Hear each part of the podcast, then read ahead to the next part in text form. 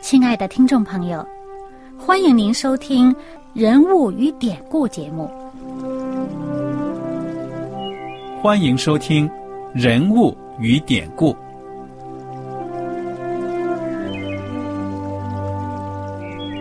听众朋友们，当你读圣经的时候，不知道有没有过这样的想法？生活在几千年前的圣经人物，与我们这生活在二十一世纪的人有什么相关吗？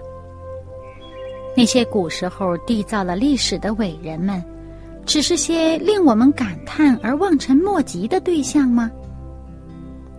那些败坏了品德的小人和有负圣托的失败者，难道只是为了让我们嗤之以鼻吗？在这个人物与典故的节目里，我和小燕将与大家一起通过圣经中的人物和他们的事迹，看看我们能从他们的故事中得到哪些启发，以便用正确的态度来对待我们每天所面对的生活和挑战，共同奔走天国的旅程。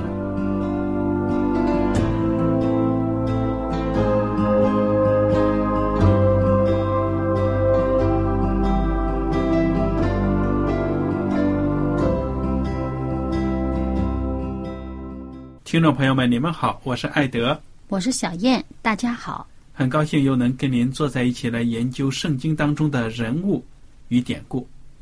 我们现在所学习的部分呢，可以说是耶稣基督生命的最后一刻之前不久的时候了。那么，耶稣基督在克西马尼园祷告，他看到了自己生命将要终结，他的内心呢？压力是非常的大的。他在那里祷告的时候呢，有汗珠，血红的汗珠从他的这个额头啊渗出来，滴在地上。那么，耶稣基督在做了祷告之后呢，起来就看到呢一班人马来抓他了。请小燕呢帮我们引入这个经文。那我们先打开《约翰福音》十八章。那么十八章的第二节就说啊，卖耶稣的犹大，他也知道耶稣他们去的那个地方就是克西玛丽园。嗯，因为呢，耶稣和门徒屡次到那里面去聚集。那犹大领了一队兵和祭司长并法利赛人的差役，拿着灯笼、火把、兵器，就来到园里。哎，这个呃，犹大带着这帮人，哇，有兵啊，有这个民间的长老啊，有这个以色列人的呃这个宗教领袖们呢，哈，就到园子里面来捉耶稣来了，还带着兵器来的。那么他这个黑灯瞎火的，是不是？嗯。怎么捉耶稣呢？在马太福音、呃马可福音呢？呃，还有这个路加福音呢，都有这个另外一个告诉我们说，这个犹大呢拿了什么来做暗号？马太二十六章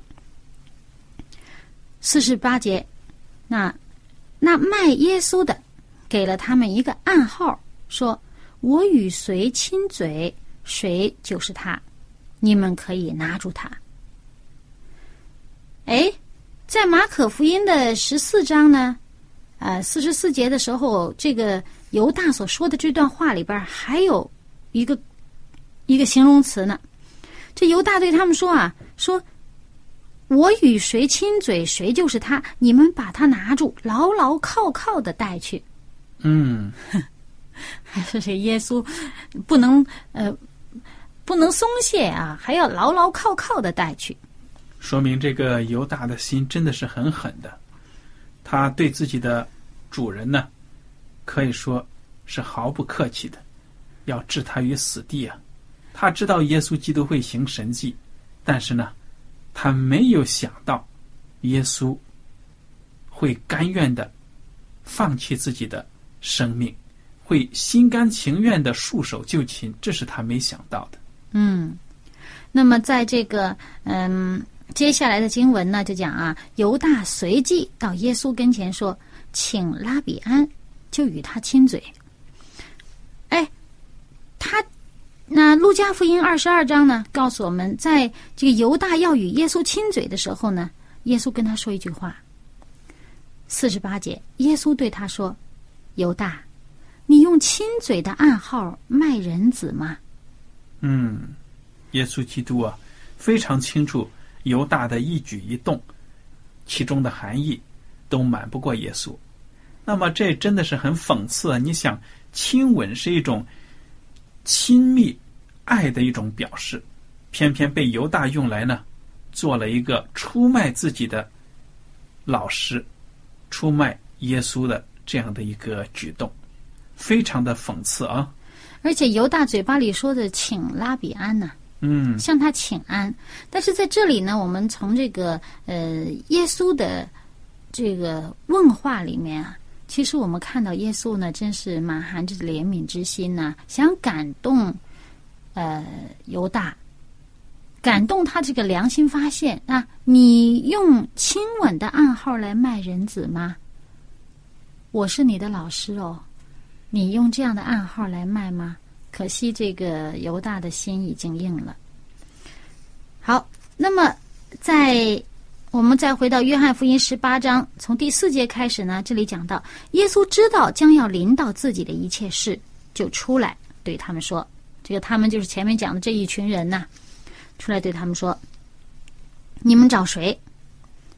他们回答说：“找拿撒勒人耶稣。”耶稣说：“我就是。”卖他的犹大也同他们站在那里。耶稣一说：“我就是。”他们就退后倒在地上。哇！耶稣这话把他们都镇住了哈。嗯哼。一听到耶稣啊，我就是毫不含糊啊，那他们立时就后退倒在地上。所以显然，我们在这里看到耶稣这个能力哈，他的这个威严啊，呃。虽然他是一个人，黑乎乎的，大家看不清楚什么人站在那儿，呃，哎，但是呢，好像这些人被耶稣这神性给逼到，哇，退后了，不自觉的，大家都倒在后边，倒在地上了。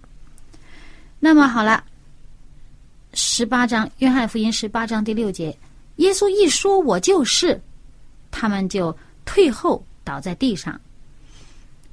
他又问他们说：“你们找谁？”他们说：“找拿撒勒人耶稣。”耶稣说：“我已经告诉你们，我就是。你们若找我，就让这些人去吧。”这要应验耶稣从前的话说：“你所赐给我的人，我没有失落一个。”嗯，你看，耶稣基督在这危难的关头呢，还考虑到他的门徒们的安危啊。嗯，宁愿。舍身也要把这些门徒呢，给他们一条生路。嗯。那么继续，这时候耶稣旁边的人怎么样了呢？他身旁有这个胆儿大的哈。嗯哼。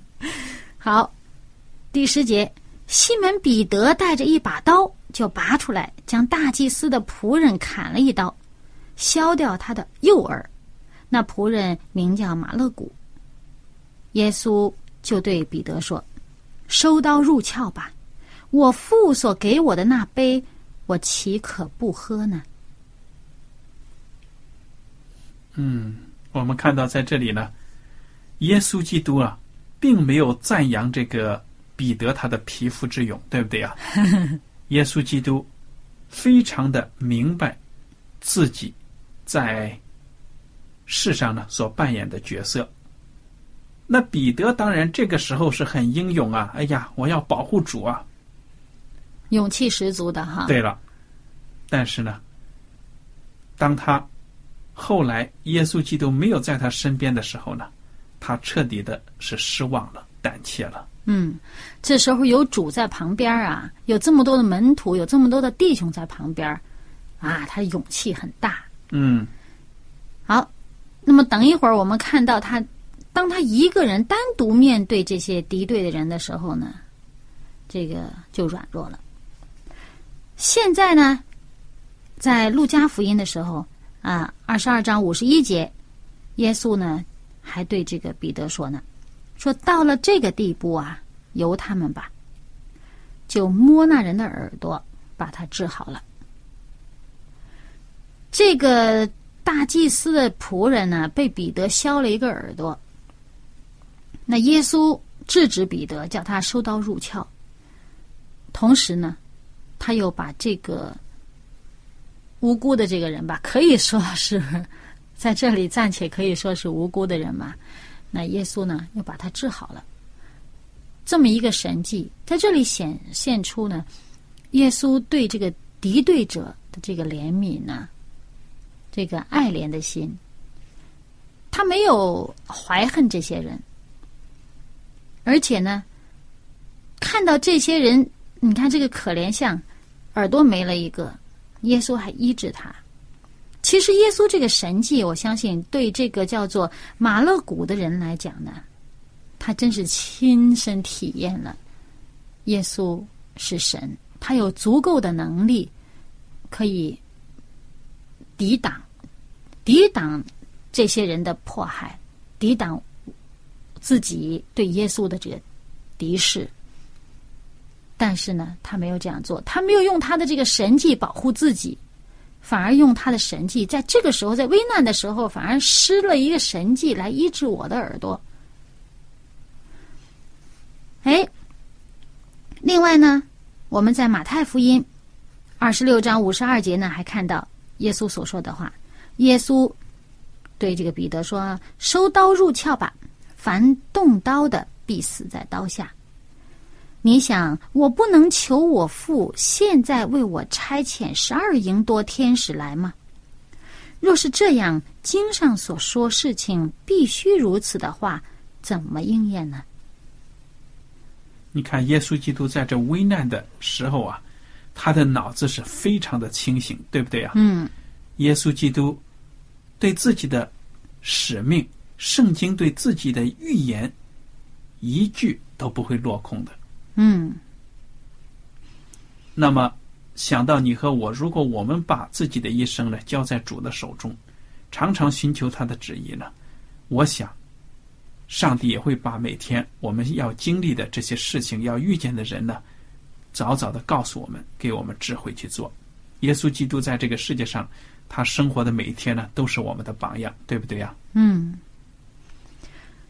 那么，耶稣他对彼得说了这样的话，其实也是对他的这些门徒们说：“说我呢，束手就擒，是要应验天父在圣经上指着我所说的一切的预言。”那这边呢，对那些来捉拿他的人呢，他又说：“那当时耶稣对众人说。”你们带着刀棒出来拿我，如同拿强盗吗？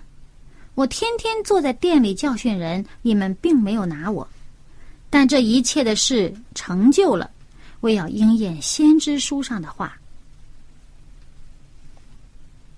所以，从耶稣讲的这句话呢，就看得出，这些大祭司啊，所谓的，哎，在百姓眼里面，你们是从事圣公的呀，光明正大的啊。你们手里面也有一定的司法权，但是你们做事呢，却是见不得人的，在黑暗里面呢，不按照程序来做，对不对啊？对呀，你看这个路加福音这个二十二章，我五十二、五十三节就说了，说耶稣对这帮人所说的话呢，这帮人是谁呢？他这里说，耶稣对那些来拿他的祭司长和守殿官并长老说，全都是这个。百姓当中的属灵的领袖们，嗯，哎，而且对他们说的话里面呢，耶稣还说呢，他说：“你们带着刀棒出来拿我，如同拿强盗吗？我天天同你们在店里，你们不下手拿我，现在却是你们的时候，黑暗掌权了。以前我跟你们在一在一起，同样在店里面，我教训百姓，你们那个时候没有办法拿我，那时候时候没到。”天赋也不许可，而现在呢，你们的时候到了，黑暗掌权，他把这些百姓当中的这些呃这些领袖们哈，来捉拿耶稣的这些人，已经归到黑暗那一类了。其实真是很让人痛心的一件事，因为呢，这些人是百姓这个属灵方面的带领者，他们自己是黑暗了，百姓会被他们带到哪里去？也是带到黑暗里面去啊！上帝把圣经，把这个救赎的好消息福音赐给他们。让他们教导百姓，教他的百姓预备好迎接救恩的来临。但是他们呢，却已经跌到黑暗里面去了，成了这个魔鬼的帮凶了。嗯哼，这是何等的可悲！那么耶稣被绑了之后，究竟带到什么地方了？嗯，带到什么地方呢？啊，我们先看一看。他周围这些门徒有什么反应？耶稣被绑了，耶稣说了这话，就是表示耶稣也不打算抵抗了。那么他这个门徒呢？马太和马可福音都告诉我们说，门徒都离开他逃走了。哎，马可福音很有意思的，有一个小的这个细节告诉我们呢。当时有一个很年轻的一个门徒，他的反应很有意思的。我们看一看《马可福音》十四章五十一节，第五十节呢就讲他的门徒都逃走了。五十一节说，有一个少年人赤身披着一块麻布跟随耶稣，众人就捉拿他，他却丢了麻布，赤身逃走了。呵呵，说明为了逃命啊，哎呀，连这遮羞布都不要了啊，恨不得呃。等于人家抓住你衣服了，哎呀，金蝉脱壳啊！哎，所以可见他呢，对这些权势、对逼迫呢，是多么的恐惧。其实呢，这个四个福音书里面，只有马可福音讲了这一段。那嗯，这些呃解经家们呢，研究圣经的学者们说，这个人呢，就是甚至就是马可本人，就是马可本人，因为他那时候还很年轻啊。哎，我们知道呢，最后的晚餐啊。那么，这个经文学者们研究呢，最后晚餐那个地方那个楼啊，叫马可楼啊。嗯哼。可能就是马可家里面。那么耶稣他的家境还是不错的啊。那耶稣他们出来了啊，晚上半夜三更出来了，哎，也又有这么多人去捉拿他，这个动静挺大。可能这年轻人呢睡觉的时候，这是也没有穿好衣服。就跟出来看看怎么回事儿，所以披一块麻布。结果呢，这危急的时候，人家一抓他，抓住他那衣服，他就跑了。哎，抓住他披的，他就跑了。嗯哼。哎，那么我们再回到呃约翰福音啊，约翰福音呢十八章，他告诉我们说，那对兵和千夫长并犹太人的差役就拿住耶稣，把他捆绑了，先带到。亚纳面前，因为亚纳是本年做大祭司该亚法的岳父。哎，你看这队兵有多少人呢？这官儿还挺大哦，千夫长。嗯哼，整个一个军团呢，差不多，管一千人的这个这个将领来带兵来捉耶稣。好家伙！说明他们是对这个任务非常的重视啊，生怕有什么闪失，对不对？啊，还不是十夫长、五十夫长，甚至连百夫长也不是，呀，千夫长呢？好，那么到了这个，嗯，先去哪里呢？刚才你问呢，先去哪里？先去当年这个大祭司该亚法的岳父亚拿那儿了。先把他带到亚拿那儿，好家伙，这个岳父恐怕还挺有这个控制权的，嗯，还管着该亚法似的。先把他带到亚拿那儿去了。好，十四节，这该亚法就是从前向犹太人发议论说，一个人替百姓死是有益的那位。当初在议会里面嘛，他们说这耶稣啊很受欢迎啊，这么多百姓跟着他，然后这个盖亚法和当时这些法利赛人呢，就开会，就是决定啊，尤其是盖亚法，他就出一声，他说呢，哎，这个人呢，应该把他致死，这个人该死，嗯，因为呢，他一个人死了，对我们大家都有益处，他有这个政治上的考虑啊，也有他们自己私欲的这个私利的考虑。对呀，他他们是。怕耶稣基督揭竿而起呀！耶稣要是带领着以色列人造反的罗马人来镇压的话，那不都屠杀一大片吗？所以他说：“嗯，把这个耶稣牺牲了没关系，省得他惹出麻烦来。嗯，让罗马人抓住把柄来杀我们。”所以你看，他讲的是属世的事情，但是却有属灵的一个预言在里面，对不对？他自己他都没有意识到。他这个坏心眼儿说出这么一句话，但是呢，却讲出一个真理，就是耶稣基督呢是替众人死，替百姓死。这个众人还比他所想象的更多，而是我们现在全人类，嗯，全世界属上帝的百姓。所以我就相信，上帝呀，他的圣灵有的时候借着，可能是任何一个人呢。讲出真理的话、真实的话，哪怕你是一个不洁净的罪人，为什么呢？有的时候，当圣灵把他的意思放在你的口里的时候呢，哇，你自己都不知道你讲了什么。所以，我就感觉到，上帝做工呢，他的方式是很多的，哪怕是一个跟他作对的人，上帝都能够用他的口讲出来。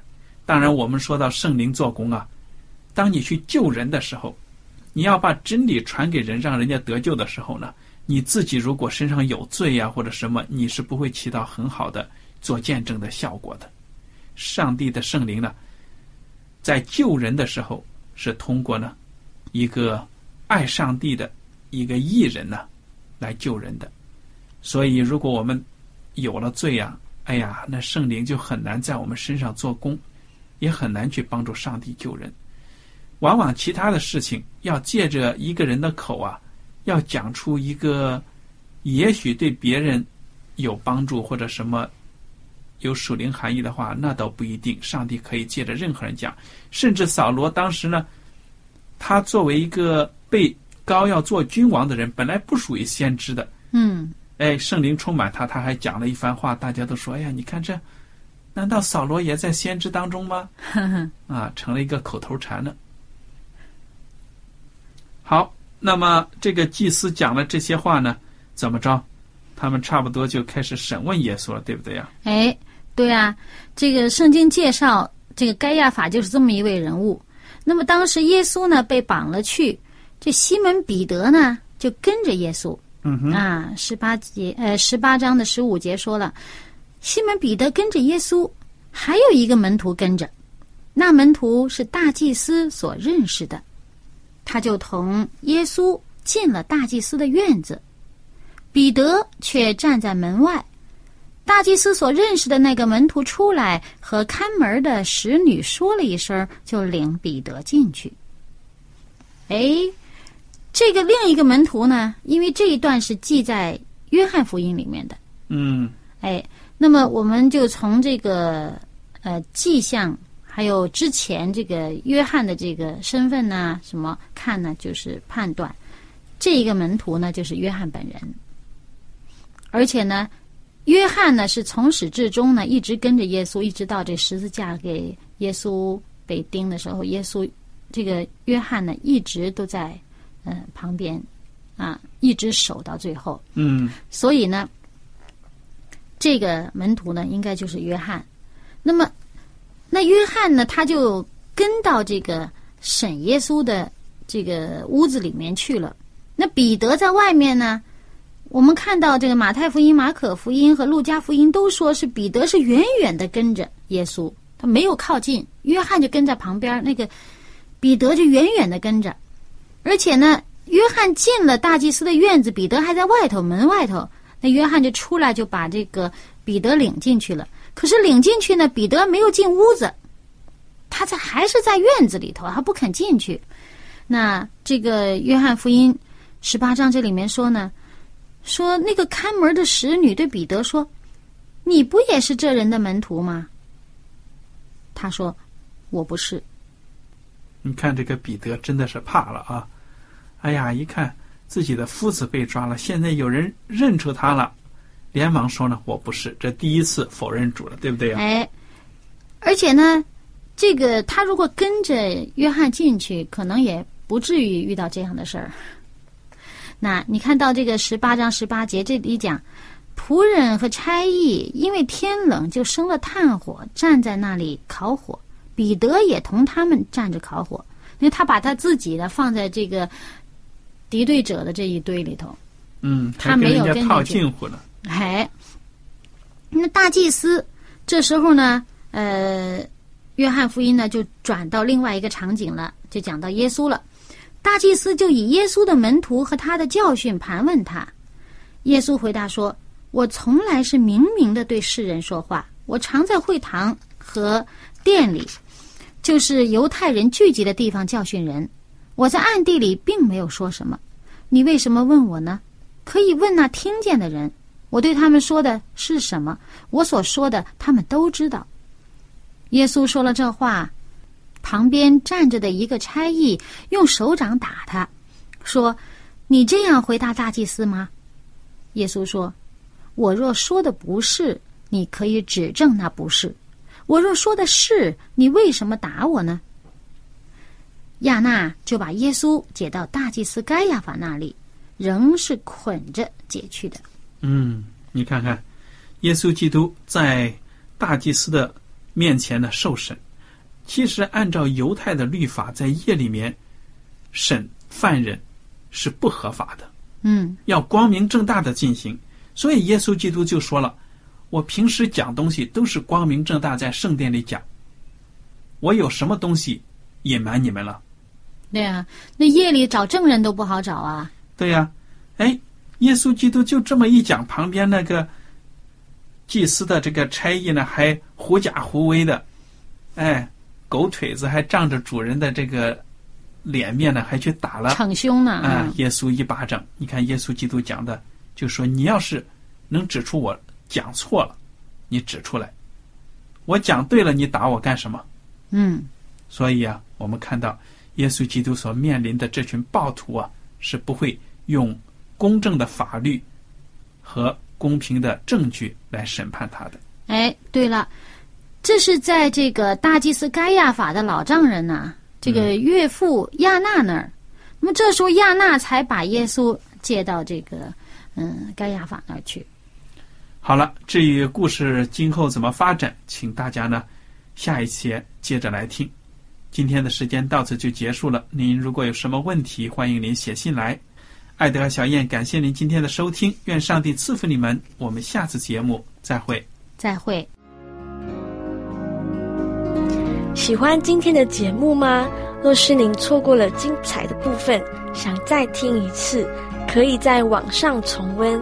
我们的网址是 x i w a n g r a d i o 希望 Radio，或是找旺福村也可以找到。记得把好东西介绍给您的朋友，与他一起收听。